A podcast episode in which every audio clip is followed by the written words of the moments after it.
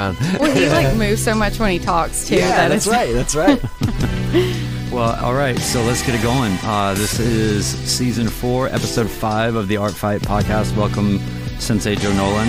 Welcome, Thank Andrea you. Lees. Thanks for having me. It's so cool to have you here. Yeah. Um, and uh, I'm excited. And you've got a lot of things coming up that we'll tell everybody about. But for now, just want to sort of like settle in. It's been a crazy uh, day for me personally. And I just feel like, you know, sometimes when your car's in the shop, everything in the world goes upside down. Yep. You start to realize Nashville's such a car town Oh my god.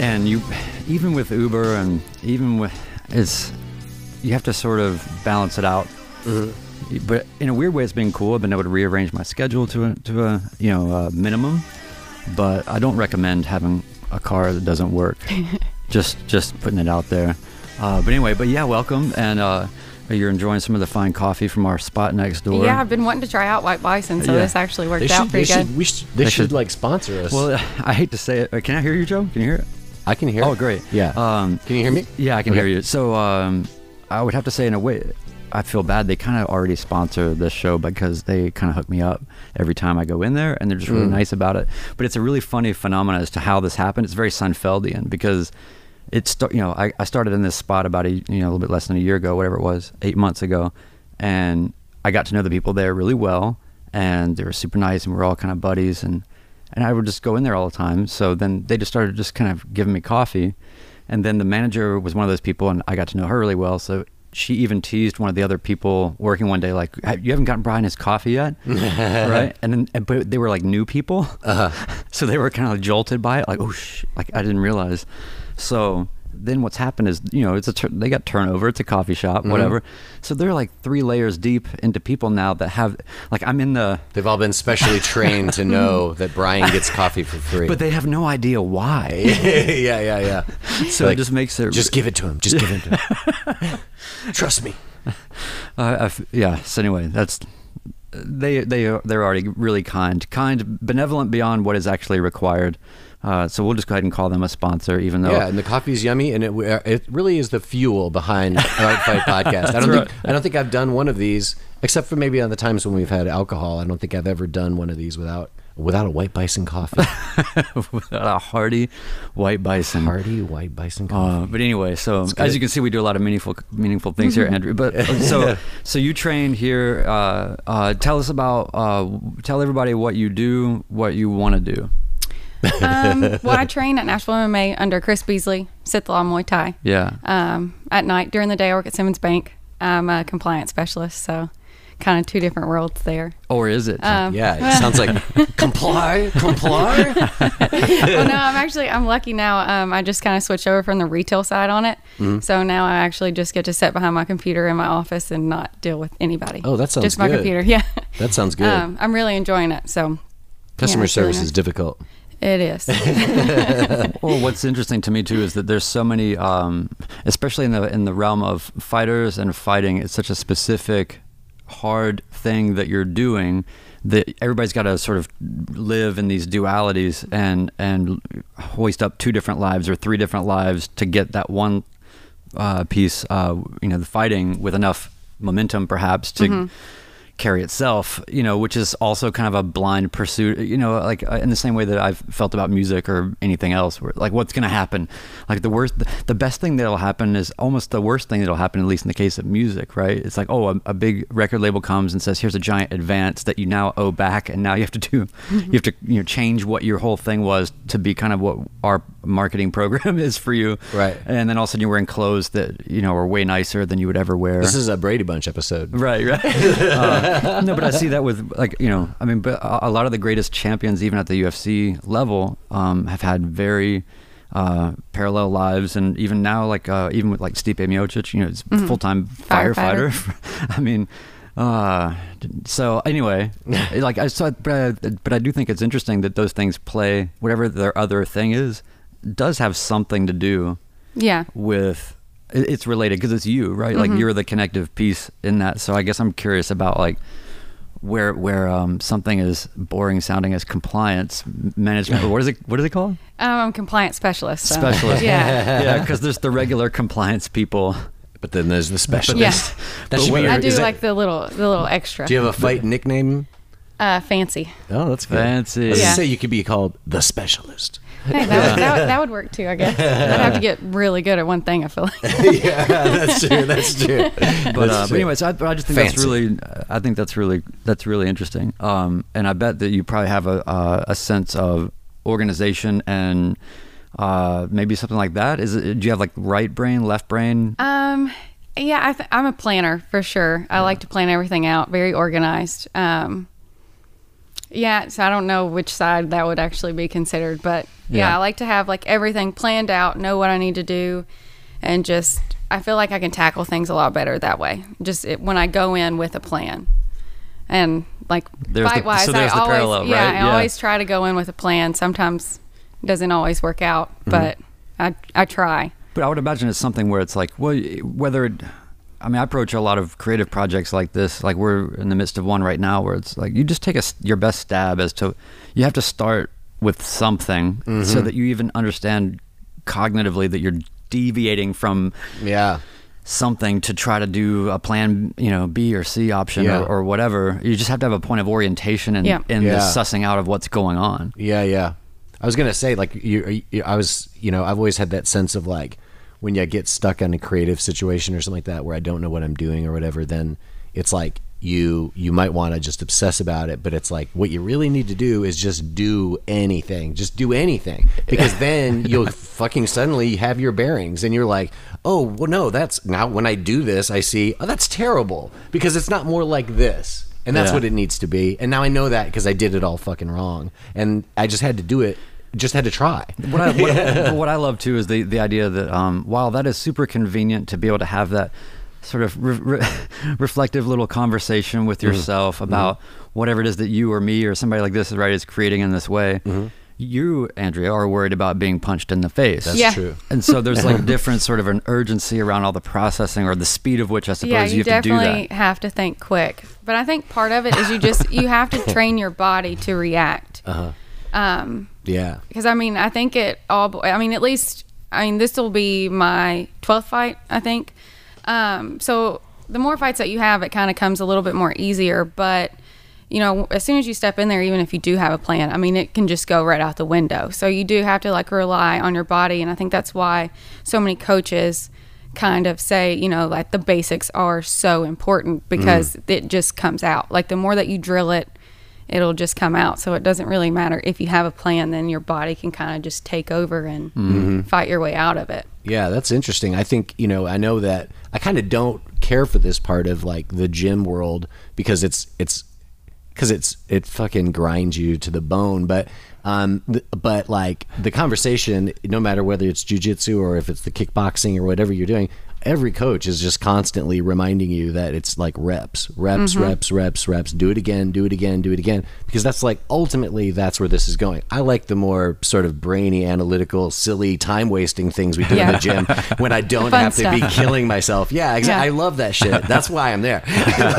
but the reps, reps, reps is like really at the core of it all. It's like that's what you're trying to do. You're trying to get to a place where your your body knows what to do, so your brain doesn't have to even get involved. Maybe. Yeah. yeah, just you so it just automatically comes Yeah. out. Because I mean, It's not a time for thinking. no, it just it just has to flow super super quick. So what, what's been your path to all of this? How did how did you get um? I mean, it's I hate this kind of question in a lot of ways because it's just sort of, but it is in the same way.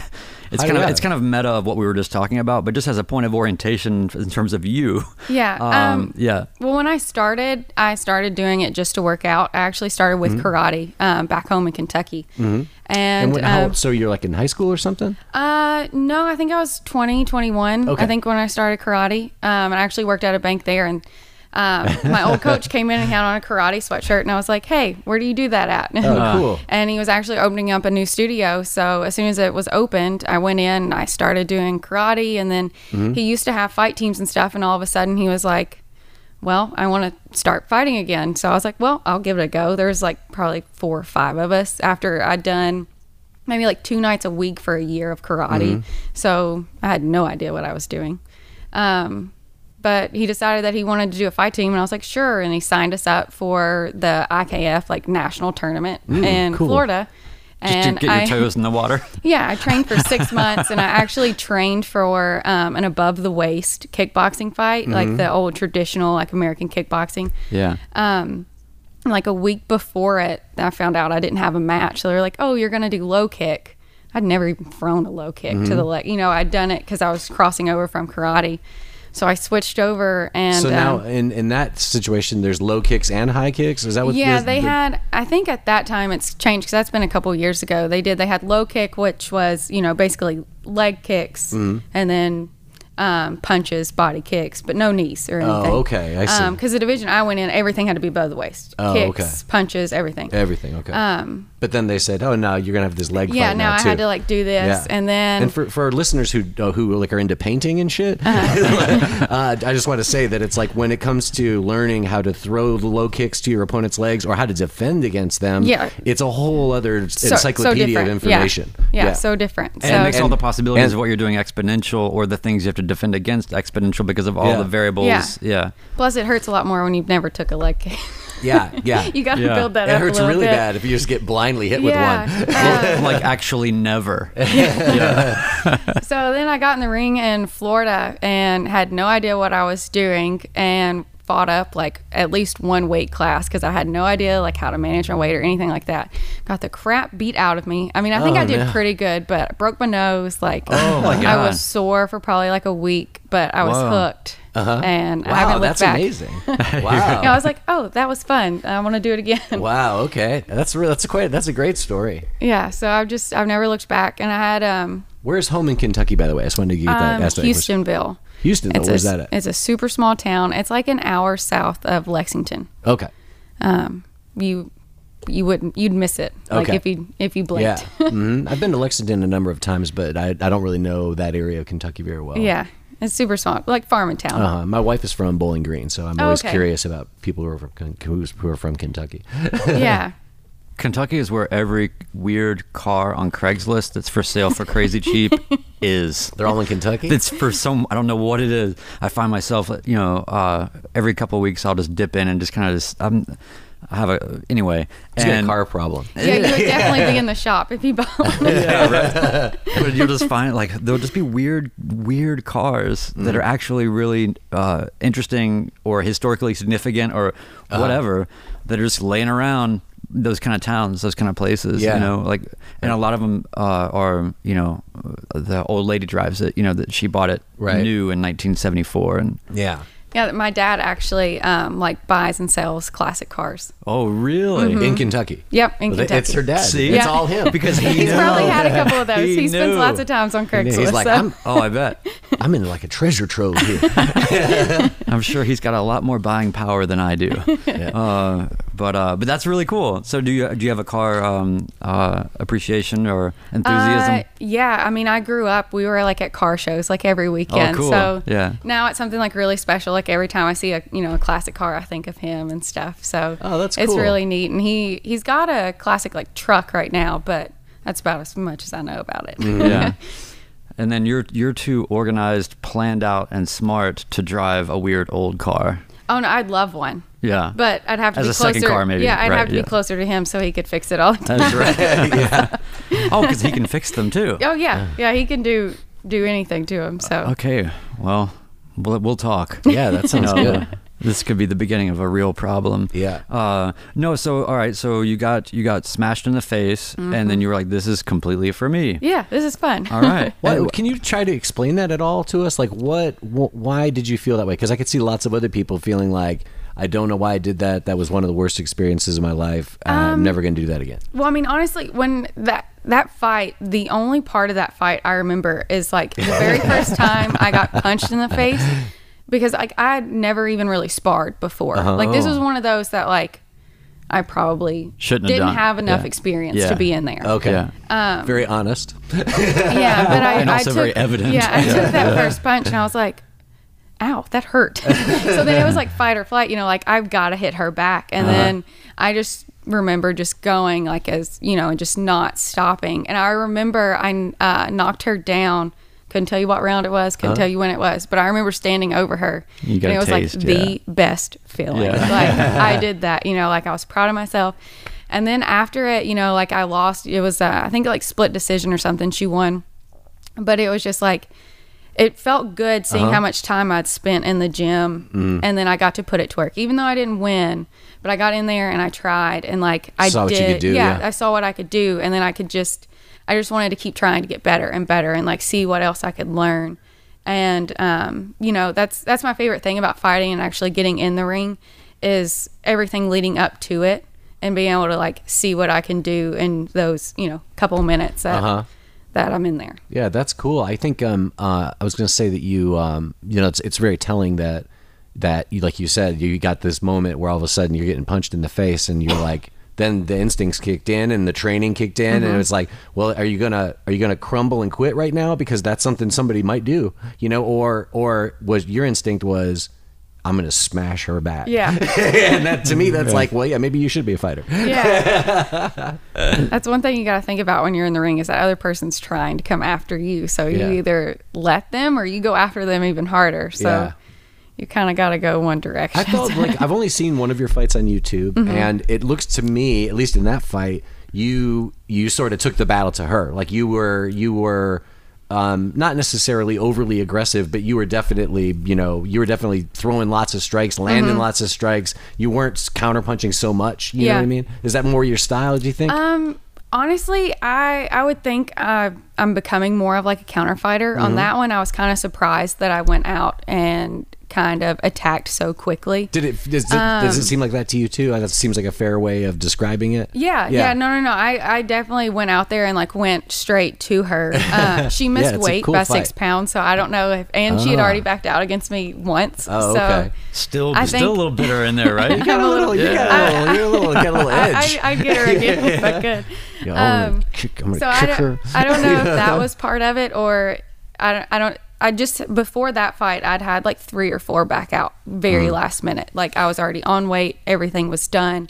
And this So- happens often to fighters where you train, you do a whole time. camp, you do everything, you're ready to go, you make weight, your opponent doesn't make weight or doesn't show up. They just bail on the fight Mm-hmm. Yeah. because they're scared, probably. You know what I mean? It happens a lot. I think that's part of it, and I think I've noticed with a lot of girl fighters, at least, I think the weight is Oh, probably okay. Mm-hmm. a lot of it too. Um, you know, just cutting weight because I mean it's hard, and it's it's hard when you're a girl too because you just your body a lot of the times. You're subject to other variables. yeah, it doesn't it doesn't agree. So Yeah. Mhm. like you know, A 10 pound weight cut for you is different than a 10 yeah, pound weight for a guy, for I mean, yeah, a guy can go into even at the, same weight. Yeah, can Yeah. go into the gym and just sweat off like ten pounds doing, and you do the same workout and lose one. Like, mm-hmm. you know, so there's, I think that has to do a lot of it. But. Such a cruel. That's just not. it's terrible. It's not fair. it's really. It's really not fair. But yeah, I mean But that I'm glad fight. I'm, I'm, I'm, I'm, I'm glad I'm on my side of it. Yeah. But I can honestly say that's should be. you guys got robbed. yeah. Yeah. Uh, but no, that fight that was a really good fight, and it was funny because I actually did like a little interview. Can you tell us when was the fight? How many years? that fight uh, was not this past November; it was a November before. Oh, okay. So, So, it's two years ago. Yeah, a Or year and year some and a half. change. Yeah. Okay. Yeah. Yeah. Yeah. But So you it's, feel it's you- been a little bit, but, but you feel like you've been like since that time you may be evolving a little bit more oh, into I've uh, grown so so much. Yeah, cool. Um, I've been through quite a few fight camps too. Um, some of them, you know, it's fallen through, but I feel like I've grown so so much since then. Um, but that was definitely an on night. Like Mm-hmm. you hear fighters talk about like an on or off night. That one was definitely an on night for me. Yeah, it was cool Um, to see it. I was I was excited to, to watch it and be like, all right, she's like kicking some ass. I, wanted, I wanted to talk to you even more after I saw that video. um, what was this? I was gonna say, what did you um uh your fight is coming up on what's the actual date of the fight? Because Um, February twenty third. February 23rd, and it's in Charlotte, North Carolina. Mm-hmm. Durham. Durham, North Carolina. Um, it- but you keep saying fight camp, fight camp. Okay, so especially again for our listeners who tune in because they want to hear about sculpting. Mm-hmm. why? Why? Tell us what a fight camp is. Um, well, I train all the time, Mm-hmm. so even if I've got a fight or if I don't, I'm still in the gym Mm-hmm. every night, still you know training, getting better. Um, but if how, fight many, camp, how many nights a week do you do this? I do it three three nights during the week, and then um, some Saturdays, and then we spar on Sundays. Okay. Um, along with like other workouts, you know, but those Right. that's like my actual training, like kickboxing. Okay. Um, but a fight camp, you know, as soon as like you get a fight booked, which this was actually the longest fight camp I've ever had. Most of the time I have a month. Mm-hmm. Like so I've got about four weeks. Um, this one I've known since a little after the beginning of the year, mm-hmm. so quite a bit longer. Um, but that's just kind of like when you really like hone in your skills. You know, you're really pushing it. You're really a lot of people. You know, if you know what the other fighter does, what their strengths are, you'll kind of train for that specific person. Yeah. Um, to really like hone in your skills for the specific fight. um, there's a lot of people that don't train unless they've got to fight Right, sure. but I'm definitely not one of those. I enjoy it too much. There's just no way. And there's there's so much time that you could be growing and getting better outside of fight camp. Like you shouldn't just limit yourself to it. But it's kind of that time to just zone in, you know, get your weight right, eat right. Um, Tighten everything down, Yeah. get everything straight. Like you say, and even you know, shift your your focus to uh, to get into a situation where you're you're maybe you know uh, specifically tailoring your training to the opponent you're Mm-hmm. going to face. So you, and that's something you definitely advocate for. You do that. uh, yeah, I mean, I, I I wouldn't say like I really watch like a lot of video or anything like that. But you know, you kind of look like say you had a southpaw opponent, opponent. You know, you'd really try to um, work things that would work on a southpaw. You know, Right. you kind of train for that. Um, my opponent, she's actually on the shorter side. So I've been working on staying long, working, you know, my jab, my teeps, a lot of stuff like that. Um, probably more than I normally would, just kind of like focusing on that, focusing on my speed because where she is a lot shorter than me, I, she's probably going to like rush in and try to be on the inside. Uh huh. So I've been trying to work more on staying, you know, using my reach. Yeah, that's and cool. stuff like that. Yeah, I love it. That's That's probably a lot of footwork too. I would imagine. Just Yeah. yeah. Yeah, that's. I mean, I I'm really tall for my weight class, so it's something that I work on Mm-hmm. anyway. But she's, I think, six inches shorter than me, Oh wow. so probably about five or six. Yeah, but, yeah. Um, so that's just something that we've kind of added to, because a lot of times when they're that shorter, they'll be quicker coming in. They'll fight on the inside, so it's just Yeah. I need to work my movement and my, you know, my reach and stuff so, like that. So when you're uh, researching an opponent, do you ever get to a like? I'm curious about the levels of which this could go to. Borderline Obsession. stalking. Total obsession. right because like i feel like like, like i think about so like my wife I, like i've said she's a notorious sort of researcher of anything on the internet. I can just i can just give her one like i can just say like i wonder what's the best whatever thing or something. We need a thing. And then i'll get like the full consumer reports download or whatever it is of it. Mm-hmm.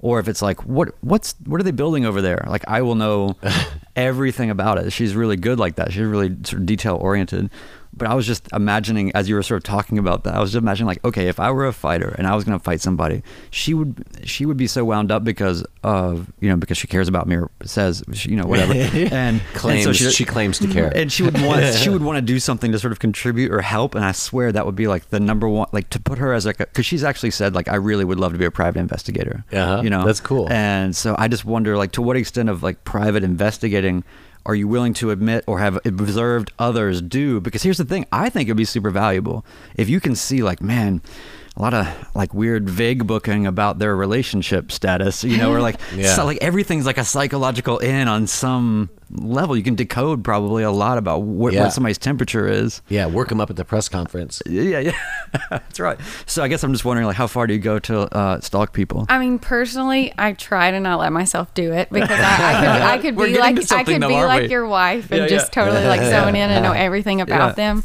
Um, once I accept the fight, because I don't really do, you know, it's so rare for me to actually get offered a fight and actually get it booked. So you know, I've never said no to a fight. You know, I want to fight as much as I can. You know, so I can learn as much as I can. So like after I accept it, you know, they tell me the person. I kind of like look them up and. s- you know, real quick, kind of see like what I can see, their record, you know, kind of how they fight, stuff like that. And then I'll, I'll, you know, if I can find a video on them, I'll watch it just to kind of see like how they fight, and then I try to leave it at that. Because if not, there's nothing going on in your brain that's like, I'm prettier than her. I have better striking. I have better footwork. oh no, I definitely is when, when I so watch short. the videos, She, mean, I, it- can't it believe go she tapped to my that. but- She's got.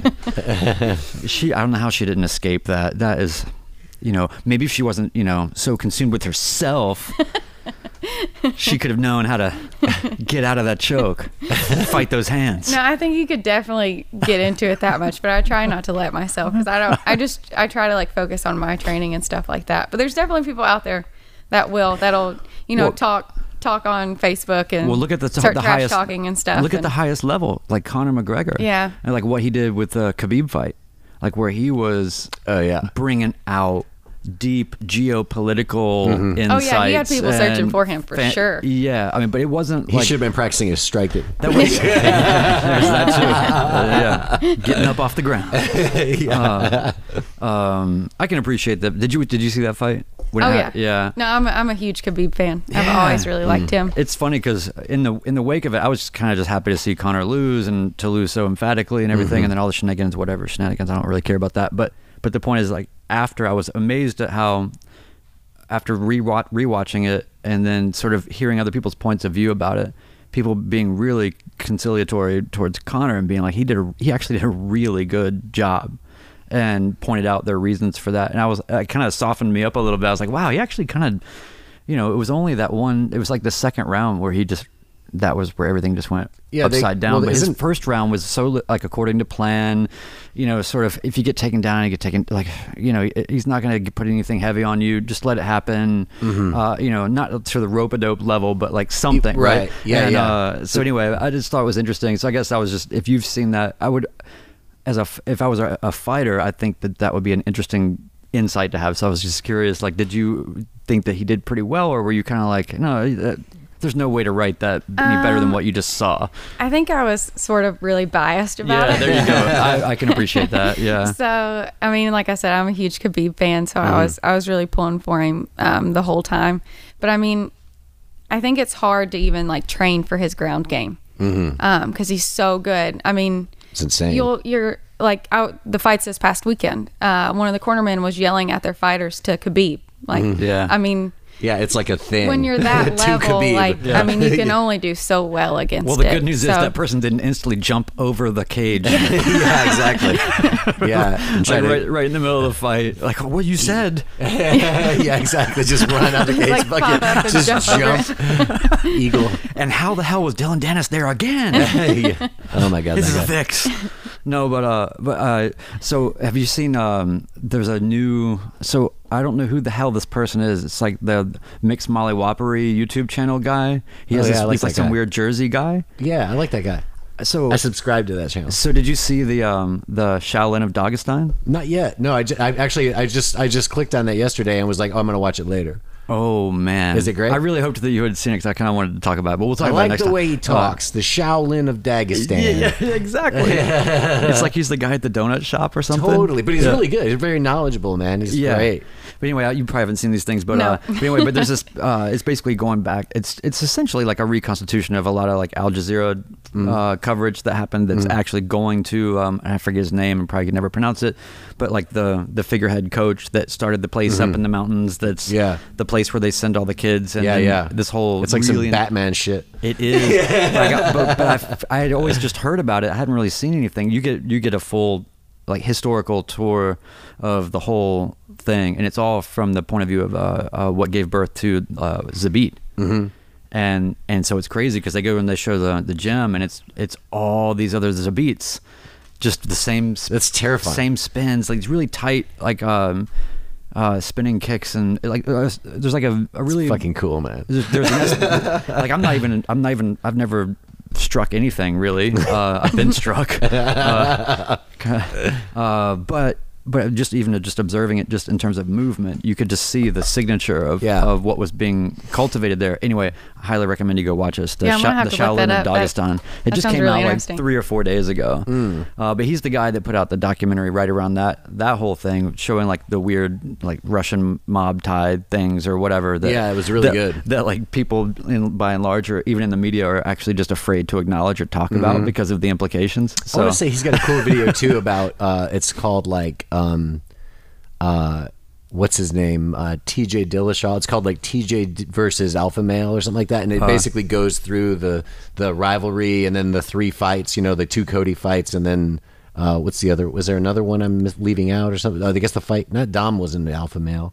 Um, did he fight somebody else? Did he fight? Uh, anyway, it's about the it's about that. It's about T.J. Dillashaw and Alpha Male, but it's specifically going through like the the story of these fights where he basically just shuts them down. So now, do you? Um, I, I was I, first. I don't know how this happened today, but I ended up rewatching just the first round or two of uh, Julie Kedzie versus Miesha, Miesha Tate and Strikeforce. I don't know how it so was- esoteric. like well, my YouTube just does weird shit. Like Uh-huh. it just it goes on autopilot or something. Right. I leave the room And and, then I come it, back yeah. and it's just like Go this is what you're the going to YouTube watch now. Mm-hmm. Um, you know, it's not doing anything like healthy for me. Like here's how to make money or Yeah. here's how to do this better. It's just like watch these people fight. Yeah. more fights. yeah, no. I, sometimes I feel like I gotta just like But it walk just, I, away. but, I- but when I saw it, I got a real soft spot for a minute because I was like, man, Strikeforce was awesome, Mm-hmm. and the the female uh, fighters in that era and that time were really cool. I just didn't know if you had like people that you sort of modeled or uh, you know sort of respected from that sort of era and time. Um, that was kind of before I got into fighting. Yeah. Mm-hmm.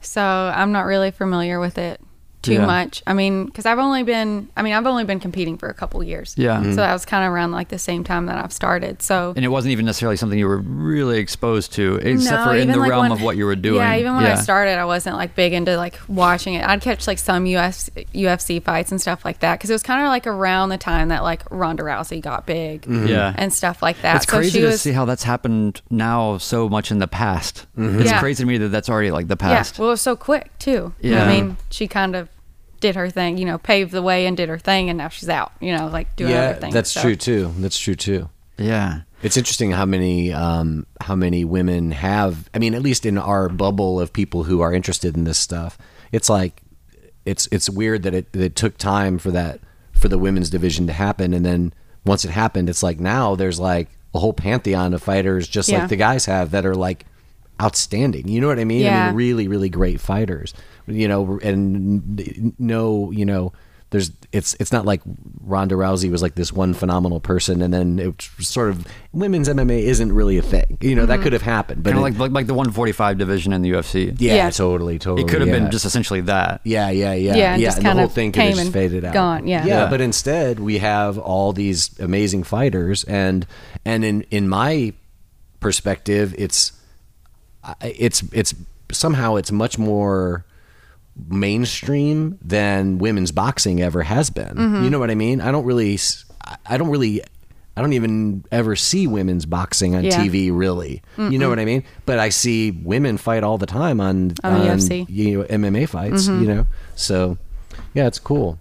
I, I think it's my favorite fighting to watch because there's just so I think there's so many the flexibility and They're ruthless. I Mm. Mean, and- they and yes, they the- they go after each other like you know a lot harder than yeah, like do. when you I mean, see like the fury in Cat Zingano's eyes, like the fury of a mother. like that's next Oh, level. I know. Like that's the one if thing. I- if, if you I don't have any fight- kids, right? no, I don't, see, but that's if what I- I'll, that's what I'll be afraid if of. If I get uh, paired up, like if I ever if I go into a fight and I know that she's a mom, I'm like, oh okay, this is like a different level. Like I do, I think about that because I'm like, you know, if she can handle motherhood, then Yeah. she can handle this fight for sure. yeah, she's like she's trying to feed feed her family Yeah. right now. Yeah. So I definitely do take that into consideration. yeah, that's interesting. I hadn't thought of that. I hadn't really thought about that. Um, uh, what was what was?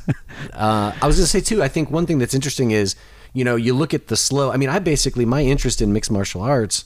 It it kind of st- I was sort of exactly the target audience for the the the uh, what's it the UFC TV show Ultimate right? Fighter. Ultimate Mhm. Fighter. Yeah. That thing when that thing first came out, it was I, I was a sitting fucking duck, and I was like, "Ooh, this seems interesting."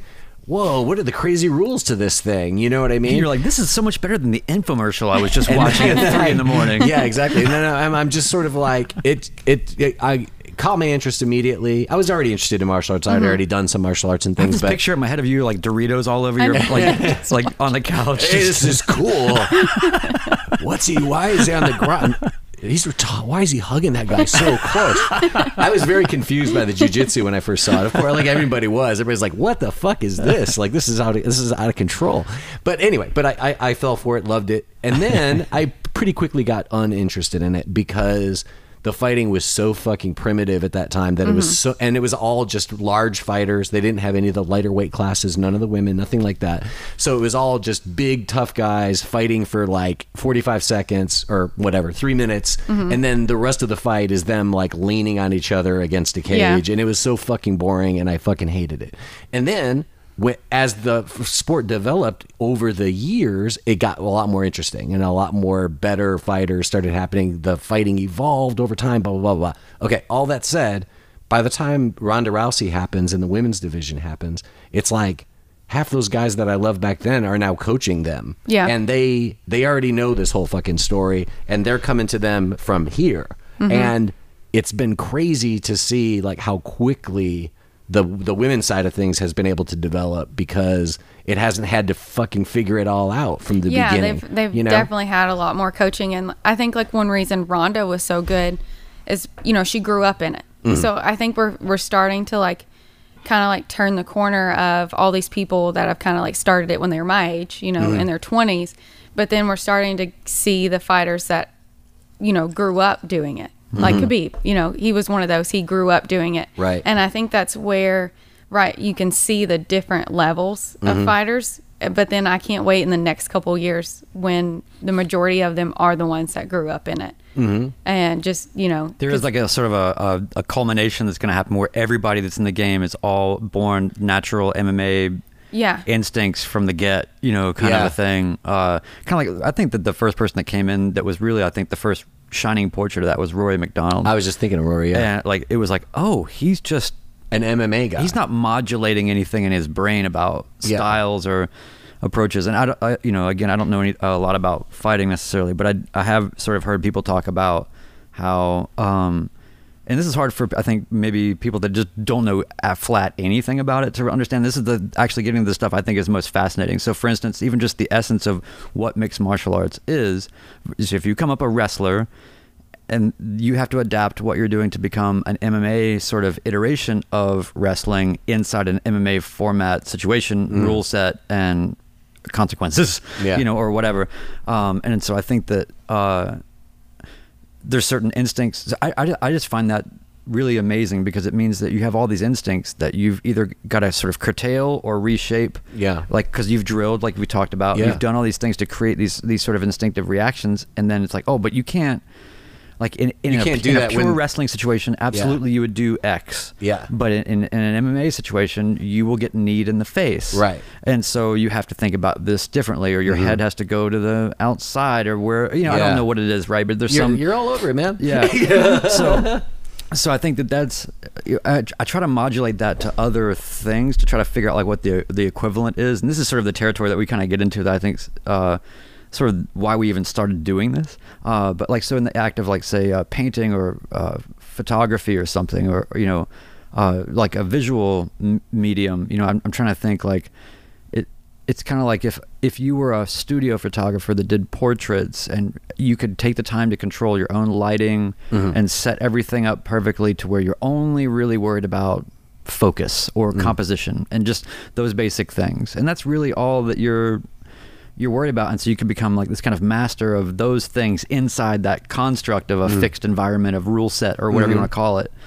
And then all of a sudden you know it's like uh, you want to do photojournalism and so you're going to go to a war zone and you're going to be wearing a jacket and running around for your life trying to take equally a you know quality uh, picture.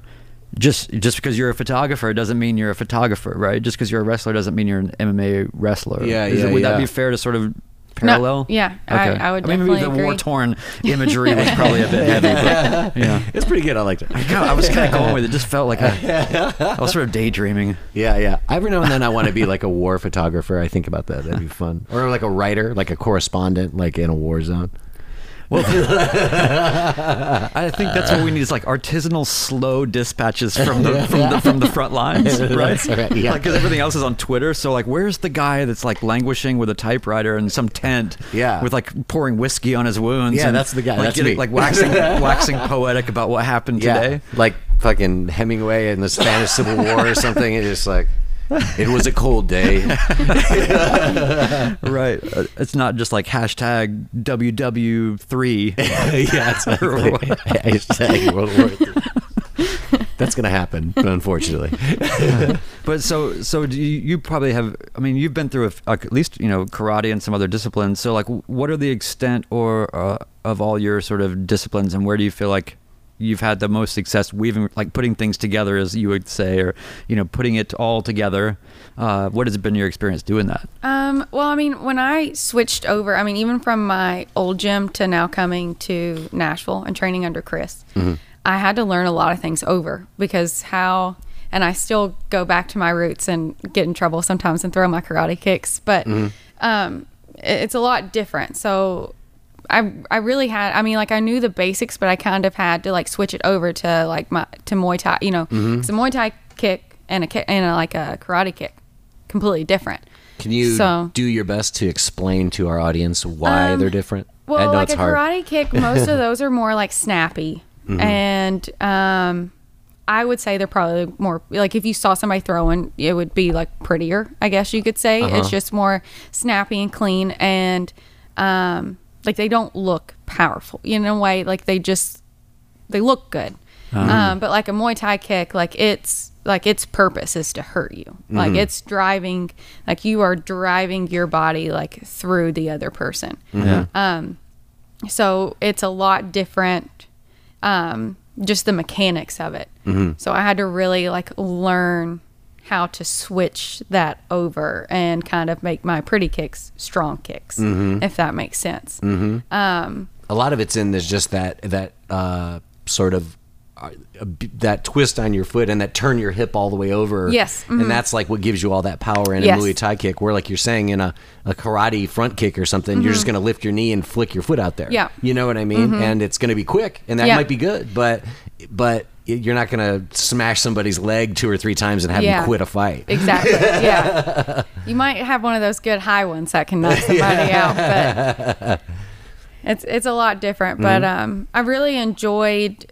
the process of switching that over and i mean it's been hard because like i said i still will go back to my roots like if i get tired my kicks start to get a little bit more flicky than they should and stuff like that um, but You're like, that was a rep. yeah. Yeah, Well, we'll exactly. be hitting pads or something. I'm like, oh, there was my karate kick.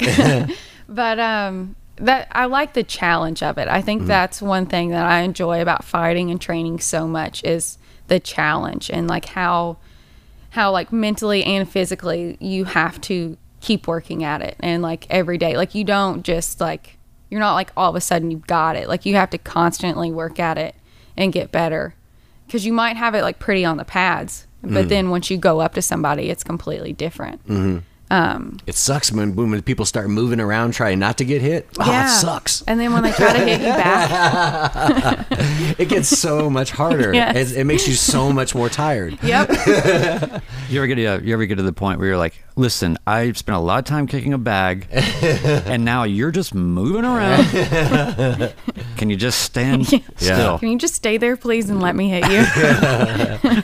yeah, you really want to, you want to be able to do that, but it it is, and it's like a uh, I think I think you're right, and it's it's like that that every one of those things, every one of those levels is a whole other thing, and something like sparring. I mean, it's like you can only learn that by doing that. Yeah. Mm-hmm. You know what I mean? And that's hours and hours and hours and days and days and days. And like you say, that's something too that if you do go regularly, if you are committed to like having the sustainable sort of training that, you know, yeah, in a few months since since you've had your fight booked, you've probably already gotten significantly better at Oh, yeah. something that you're focused on. You know what I mean? Yeah, and it's like um, you never know when you're gonna get it. Mm-hmm. So you know, you might have one day in the gym and you just can't get that, you know, that one combo or that one like certain kick, but you never know like when it's gonna click, and all of a sudden you've got it, you know, and you can really start putting things together.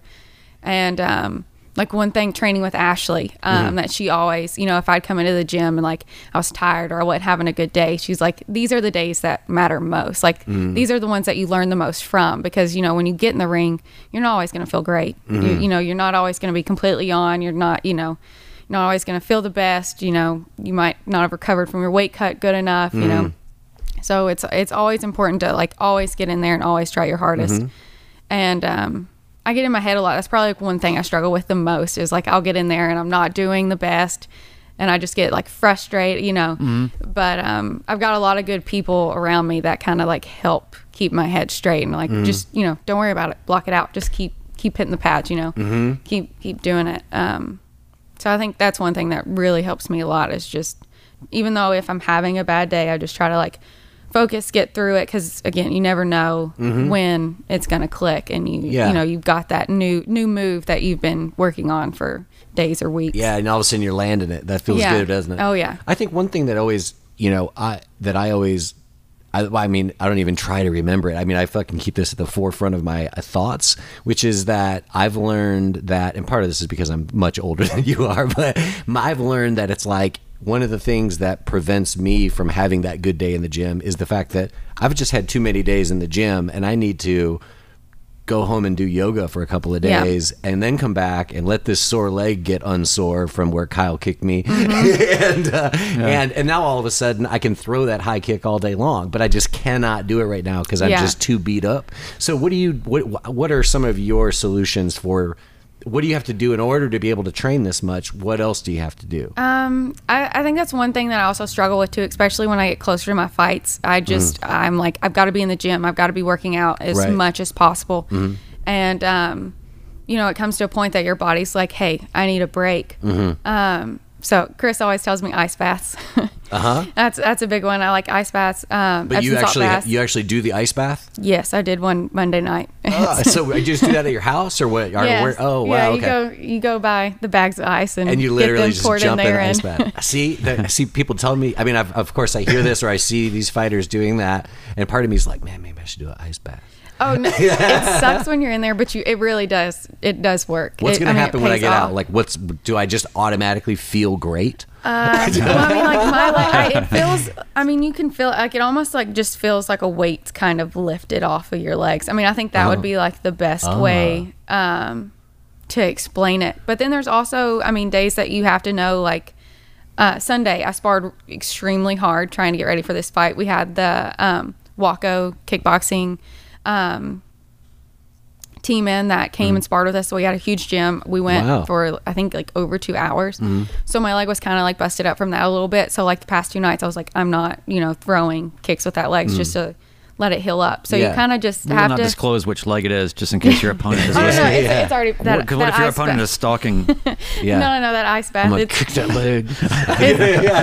it's already back to normal. But Yeah. I mean, you just you have to listen to your body because I mean, your your rest and recovery days are just as important as as all that time that you're spending in the gym. Mm-hmm. Yeah, I love the rest and recovery part of all this. I, Wait, wait till you take that ice bath. You're gonna love that yeah, one too. yeah, yeah. I think the Epsom salt bath works, but the ice bath is is that that's the ice bath is basically an inflammation thing. Is that correct? It's supposed to be like sort Um, of just like Yeah, and I think it's supposed to help with like the soreness a lot Okay. too. Um, the soreness. Oh, the soreness. Well, drawing blood. Drawing blood through the muscles, right? Like okay, is that what it's doing? it, like it doesn't. It's, it's going to pull. It's going to actually like constrict blood. Mm-hmm. Like it's going to withdraw blood and then release blood back through the muscles, right? Just Okay. by definition, wouldn't you think? I don't I know, think bro. that sounds great. that sounds good. I feel I feel better already. yeah. God, it's so funny how much stuff I can say. Uh, uh, you know, Yeah. and, as long as you just say it with headphones on and looking into like, Yeah. um, like I'm talking into a microphone, people are like, it's probably, it's probably true. That I'll go sounds with it. real. Yeah. No, but I do. I have a lot of issues with that stuff, and like you know, not so much. I don't really have any problems with my knees or anything, but like my my legs get sore, my hips get fucking so sore from kicking, and Mm-hmm. also my shoulders. Like I'm here, I am. Like last night, Kyle had me just throwing so many punches. Now it's like, oh, I can't wait. I gotta go home and get get my like my. I got like a racquetball. You know what I mean? And you Oh, like yeah. roll around in that racquetball. Oh, it feels so good. But see, you're you're, you're, you're still young enough to though to be in like the invincible age. Like I wish. I mean, you're still in like the, the bounce back. I thought he was quick. talking to me. No, no we're of the Well, age where yeah. like Yeah. you know every little pain is sort of like a, a attached to like a memory or an experience now from long ago. Yeah. you know. Whereas like for for you, you're still you've got a little bit of springy. Uh, uh, quick rebound probably, and, and so as much as like, cause I can't, I can't tell that you sparred on Sunday. But if I sparred for two hours on Sunday, you would be like, "Are you okay? yeah. Like you should probably go to the hospital, dude." That happened like three days ago. Jesus. Well, definitely. I mean, taking that recovery time and stuff that always helps, and then even doing some workouts to help kind of like loosen up the soreness. I think that helps a lot because I'm even when I'm not training, like I'm still working out. I do burn boot camp. Oh, yeah. Uh, in um, West on West End, Hmm. so that definitely helps because they have a lot of cardio classes too. That kind of I get in there for an hour and kind of helps loosen me up before I go to training. Oh, okay, that's Um, cool. Mm-hmm. So I think that helps quite a bit. Um, and then also stretching. I think stretching is one of the most important things that you can do to help help recover for sure. Are you doing that after you train? No, I do it before. Before, I get off. Um, it's actually my same building that I work. Uh-huh. So I'm super lucky. So convenient. I'll get off work and then That is um, in compliance. yeah. and then I just I go into burn, do that workout. Um, I do that about five days a week. Wow. Um, and then I'll just go straight from there to training. Mm-hmm. Um, and then you're you're a gym rat. I am.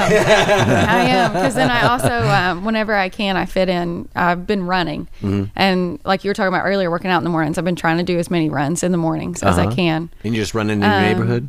Uh, treadmill. Mm. Oh, okay. So I've been I'm, trying I'm more to. interested in like what areas of your life that you were completely irresponsible or not doing the right things, or like what's it's fight what's camp. what's it's, your when, ch- it's when you're in fight camp. Yeah, I'm yeah. totally What's focused. your, like what's your cheat day look like? You know, or, uh, well, actually, I've had one one cheat meal since I've been kind of in this fight camp. What was your cheat Um, meal? Pharmacy burger. Oh, okay. Mm, yeah, I haven't been there in a while. Oh, that's one of my favorites. yeah, yeah, yeah. Do you live on uh, the east side? No, I actually live in Bellevue. Oh, okay.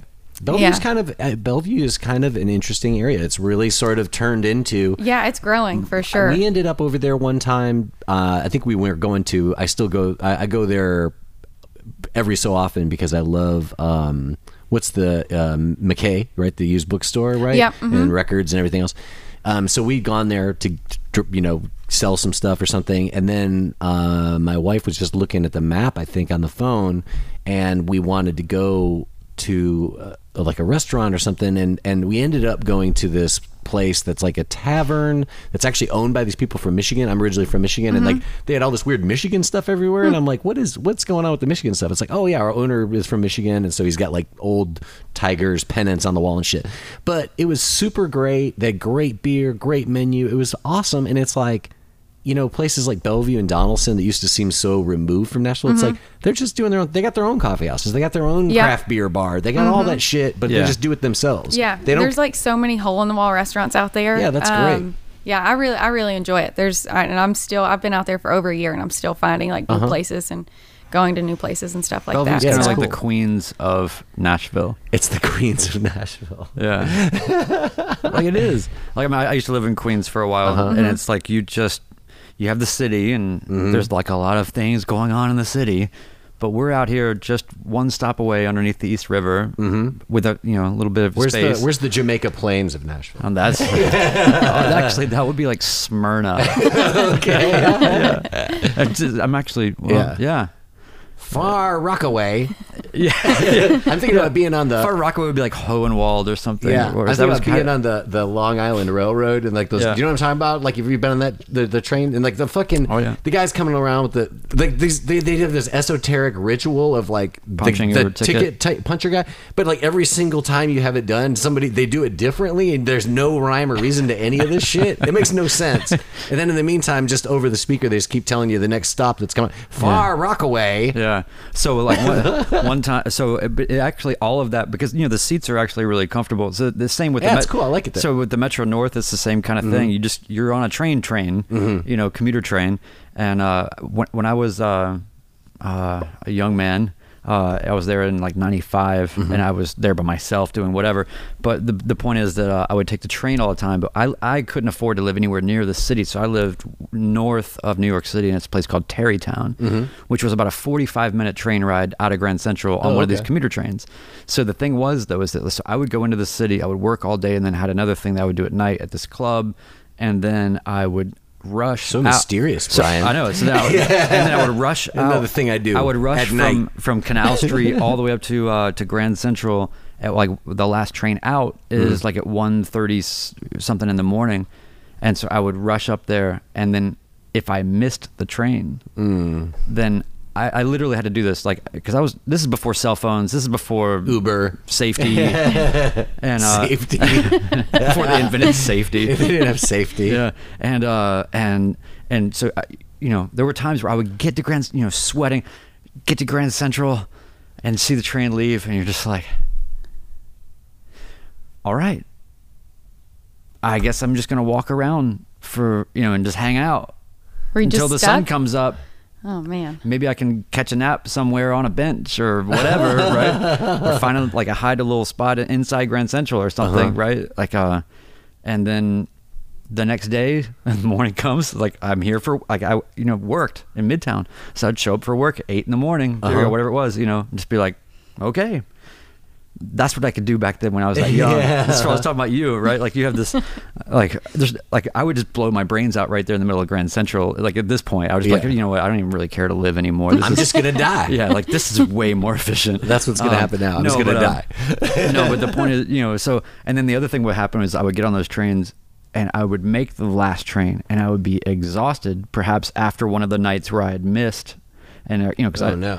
and I would right, and I would go out on the train and fall asleep on this train, and the last stop is like Poughkeepsie, Mm. like two hours north of the city, hour and a half, whatever it is An hour past where you're trying to get.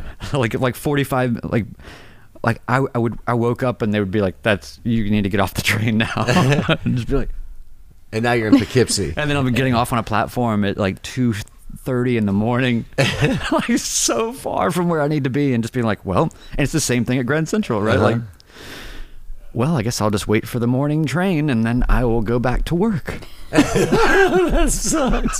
That sounds like too much work. Yeah. right? That was the stuff. Like things were just was- occasionally there'd be like one lone. These are these are the kind of platforms you get left out there, and it'd be just like you're just getting left out. There's nobody around, and it's so weird when there's no one around. And then there'd be like one.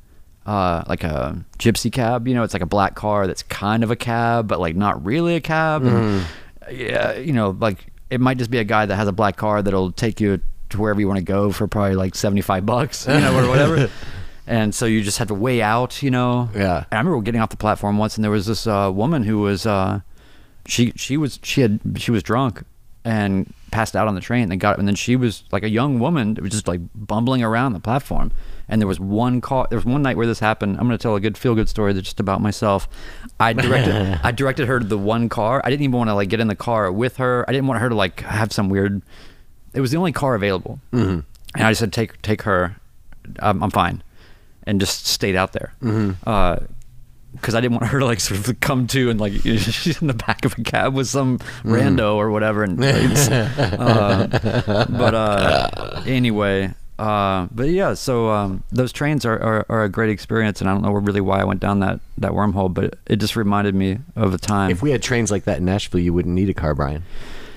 That's true. It's true. I mean, you really don't need a car here. You can do fine actually without a car, but you just have to try. And I just didn't really want to. Uh, I Yeah. just didn't want to try that hard. It just oh, I don't blame you. Yeah, it just well the, the other thing too is I keep thinking it's one of those things where they keep saying like it's going to be ready, Right. It's going to be ready. oh, like- but now this, no, but it's a, it's kind of an extensive repair that I'm doing, or that they're doing that I'm enduring. so On anyway, his old, on his old classic car. yeah, and it's not even a cool car. it's just cool to me. So it's pretty embarrassing. I'll it's show you a picture to of everybody. yeah, yeah. It's a, it's a. Yeah, I'll tell you what it is, and you'll be like, "Oh, great! I have no idea what that is." What is it? It is a 1985 Celica Toyota Celica GT Yeah, I have no idea. hatchback. Or, yeah, It's cool. It looks like a space car. Oh, okay. it does. It looks like a space car. Um, but And anyway, it's so minty. It's really in good shape. Uh, no, it, it, it has. Here's the best thing about it. I'm really into just nostalgia, as you mm-hmm. can tell. You're starting to learn this more about me, right? Um, when I uh, so I got this, I found this car online, but it was up in the Northeast, which is where you never want to buy a car. But this one was like not rusted at all, nothing, and it was a one owner. This it was uh so this car is you know whatever thirty something, almost forty years old, and it was a one owner, and it only had like fifty thousand miles on it, and it was from the 80s, 85, and uh long story short, I, I got it down here and I just bought it. Like I didn't go see it right or drive it down. I just got it trucked down here because I mean it would be insane. I didn't know what kind of shape it was in or whatever. Uh, ultimately, uh, so anyway, it came back and and I, they dropped it off in front of my house, and I remember getting out there and opening the door, and then just the wash of car smell that hit me was like uh, it was new car smell, but aged like still in its time From the 80s. it was yeah, it was old 80s new, new car car smell. and it was the strangest thing. and so um and I don't know what I don't even really know what constitutes right. I guess it's like the adhesives and the fabrics and all the Yeah. plastics and all the things sort of amount to this whatever that is. Mm-hmm. Uh, and this but this person I mean th- this, the inside of it is it's like no one's ever been there. It's crazy. So, uh, and my wife is the same way. She's just she loves that just getting in that car and so especially in the winter if you turn the heat up and it starts to kind of like activate sort of whatever the car smell is we'll just drive around in this weird like it's almost like it's just spitting out weed smoke or something right like we're just like rolling rolling around town just just picking streets to go down and Yeah. you just get lost in this whole sort of half asleep sort of Mm-hmm. beautiful state of 85 nostalgia when when everything was you know quote unquote easier except for the threat of the you know the there's the cold war i guess and some other stuff There's going some on stuff going on back then. yeah yeah um, but anyway, I don't know what your thoughts are on the Cold War.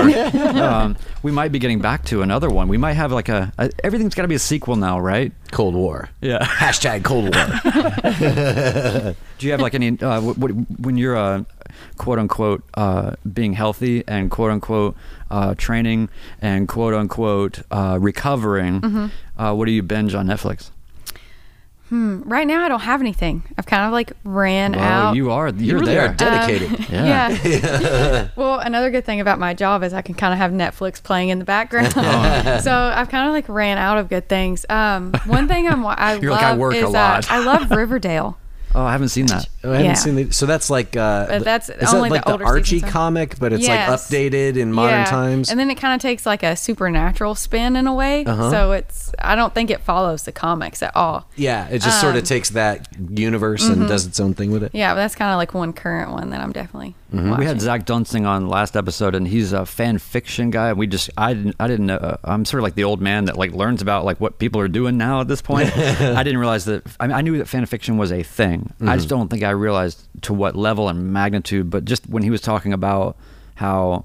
They, what did he say? They, he had a term for it. Um, They do a podcast about fan oh, uh, fiction. uh, it? sanding the serial numbers off or whatever. You, you know.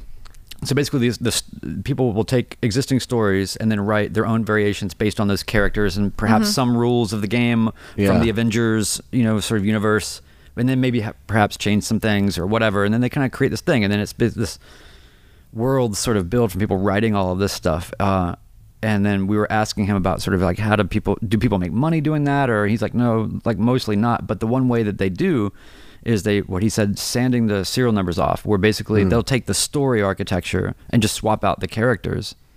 And he was saying that that's where f- uh, like that was uh, how 50 shades of gray be- was a thing because that was based on whatever the hell that i don't know something. Um, but i just thought that was like a really interesting thing. It's like how do you you know like, how can you plan for like all these subcultures to happen and then know that like that's going to actually be profitable at some point it's just a weird way to get there Yeah, yeah, totally. yeah what man? i just like going out to the i just went weird right i just went to left field Yeah. Yeah. Where, where, where, where, how do we get there? Riverdale.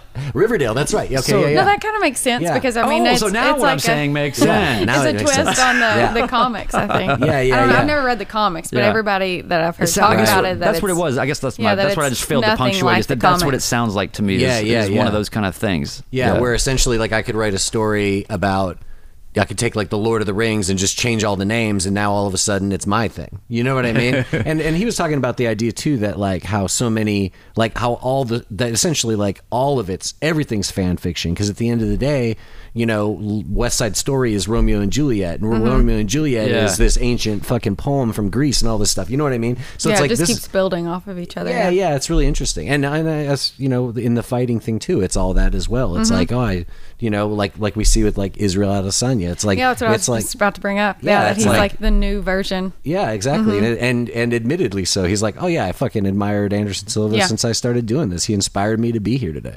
Yeah, that's what that's what made that such a great fight. It's Mm-hmm. getting to see him. And, I mean, at the end, like it about made me tear up because you could just Oh, yeah. you could see his love and respect for him. You know, when Yeah. they hugged at the end. Oh yeah, and when they both like bowed down to each other, Yeah. they both Oh, got on their it. knees and bowed to each other. I was just like, "Fuck yeah, man!" And I always, I always feel, I mean, even though Anderson Silva's, you know, had his issues with performance drugs and all that stuff, I always felt like a lot of what he did embodied all the things I like the best. You know, what I mean, he was always a very respectful fighter to other fighters, as much as I remember. Um, and he was also too, he was like the guy who could do it was probably before I got to the point where I could appreciate the grappling more and that people were doing such high level grappling. Um, but also it was like, you know, to me, like the, his like style and flash and all that stuff. It's like, that's that's what it's all about, man. Yeah. That's why we want to do own this. We want to style, spend- yeah. you know, Or- Bruce well, Lee shit. Or even the opposite, right? Like where, when he fought uh, Chael Sonnen and, and was basically on his back for four rounds. Oh, yeah. and it looked like this was just gonna be like a like a Chael Sonnen just Yeah. put him on the ground and just Smashing laid him him. there, and Yeah. Mm-hmm. that was it. And then what, in the end of the you know in the very final moments of Mm-hmm. the fifth round, you get the triangle from the bottom, I guess is Yeah. what it was or something. I And think then, that's right. And then Bam. Anderson Silva wins, and it was just like Yeah. you got to be kidding! Like he's like this magician under any Yeah, good point. circumstance and through any means that's required to get there. Yeah, yeah, yeah. That's what that was uh, when I was watching that fight. I, am sure you, you were kind of. It sounds like we were all doing the same thing, but I was just unusually nervous Mm-hmm. just about watching it. I was just sort of like on edge in this Uh-huh. way that was because I just didn't want him to get hurt. Yeah, yeah. But I wanted it to be definitive, whatever it was. Yeah, well, it's it's hard not to want to see two guys who are such exciting fighters and who do have this like relationship in terms Mm-hmm. of their influence on each other. It's hard not to want to fucking see that happen. Of- Yeah. It's, it's like, oh yeah. I mean, that's part of the best thing about martial arts, mixed martial arts, is the fact that we do get to you know say what happens when Conor fucking fights you know Khabib. Mm-hmm. Yeah, you when the styles are so different Yeah, what happens? Does he fucking knock him out or does he get smashed? You know what I mean? And well, now we know, and that was Yeah. fun. but I feel like you know you want to see that, but I always get nervous. I I get nervous when I see any of the older guys fighting because I don't want them to yeah. fight. Basically, it's like Yeah. don't fight. Like don't don't. Yeah, don't, they kinda reach I don't wanna time see. I don't want to see Anderson get fucking wheel kicked. Yeah. you know? I'm, we're going to go ahead and suggest to you right now that you not fight until you're 43 or 44. and I hope that you don't feel like that's us just sort of crossing some line. but I think that we're going to we're just going to go ahead and cap it at least, you know, there. Okay, so you, you're not allowed to fight past 43. Past, I, I'm sure I won't make it anywhere close to that. So I think we're safe. well, the cool thing is that's that's what I love too, though, is that the all the people that are fighters, they have something that, that they do that's in parallel because they have to live, and they, those things are symbiotic in some way. Then they really focus on the fighting, get the most out of their of that as they can.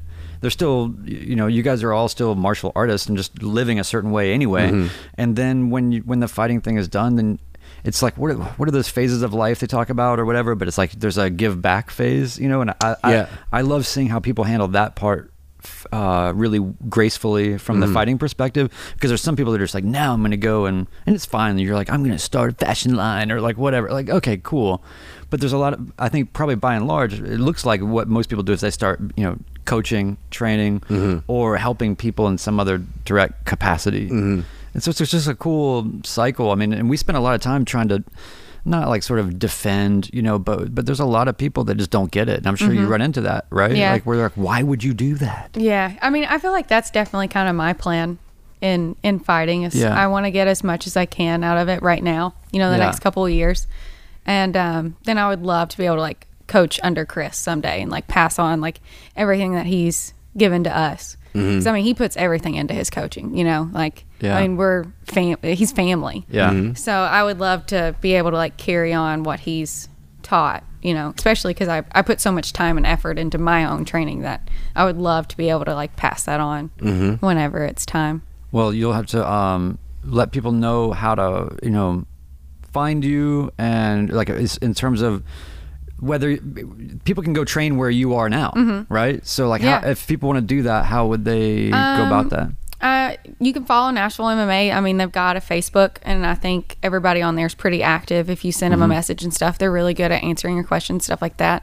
Um, you can always come in. I think they do at least your first class for free.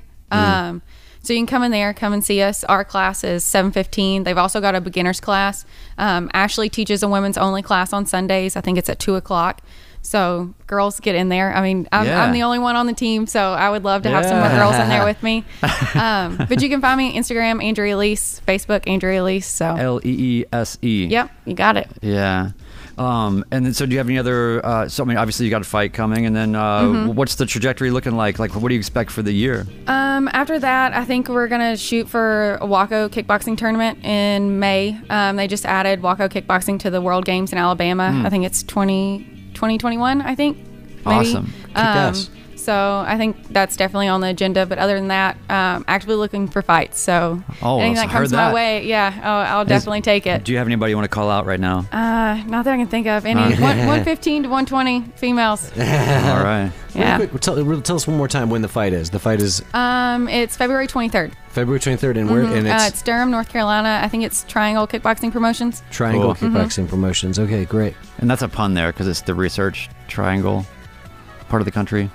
So that's kind of that's kind of Yeah, punny. I'll, I'll It's be kinda posting punny. about it, and I'm Yeah. hoping that they'll have a way that we can we can watch it online. So Awesome. So if That- we, we find your socials, then you maybe by the time people hear this podcast, they can go to your Instagram or something. Maybe you'll have a link where they can watch yeah, the fight. yeah, I'll def- I'll definitely be posting about it and keep people updated about yeah, it for that's sure. cool. I like the way a lot of the smaller promotions now have some way to stream and stuff like that. It's Yeah, cool. well, expect. I mean, there's just not that many lo- local fight promotions, so I think Mm. that's the best way, um, you know, to get people involved, get people interested in it. Mm.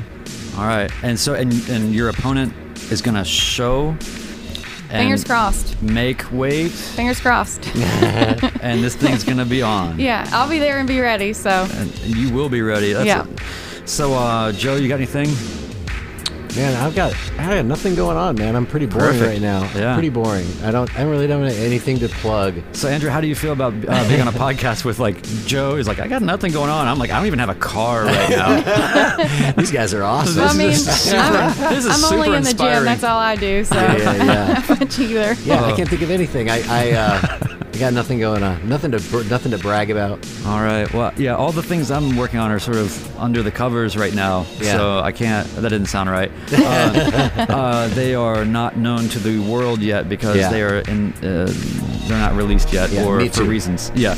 Um, so uh, hopefully, if that inspires people to tune right into whatever the hell I'm doing. um, no, but, uh, but really, I can't thank you enough. It's been awesome to have you. And you No, gotta thanks make for sure you come having me back. on. Will you come back after you've recovered and binge watched Oh, some for sure. things and Yeah. Worked out your, uh, you know. Uh, actually, let's just say it'll be a quick one. And it'll be easy recovery for you, Yeah. and then you can come back sooner than later. Oh yeah. All right. Uh, well, thanks a lot. I really appreciate it, Joe. Thank you. Thank you. All right. Until next time. Thanks, guys.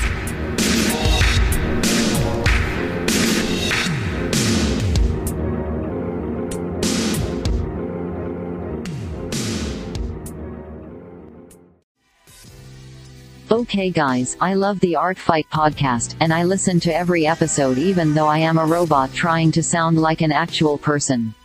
I know it takes a lot to keep the podcast going. How can I help? Go to anchor.fm forward slash art fight podcast. Click on the button, the big old button that says support this podcast. And once you get there, you'll have three options. You can just choose the lowest level. You're going to pledge 99 cents a month to, to our production and, and help us out. Again, anchor.fm forward slash art fight podcast. Click on support this podcast. All right. Thanks, everyone.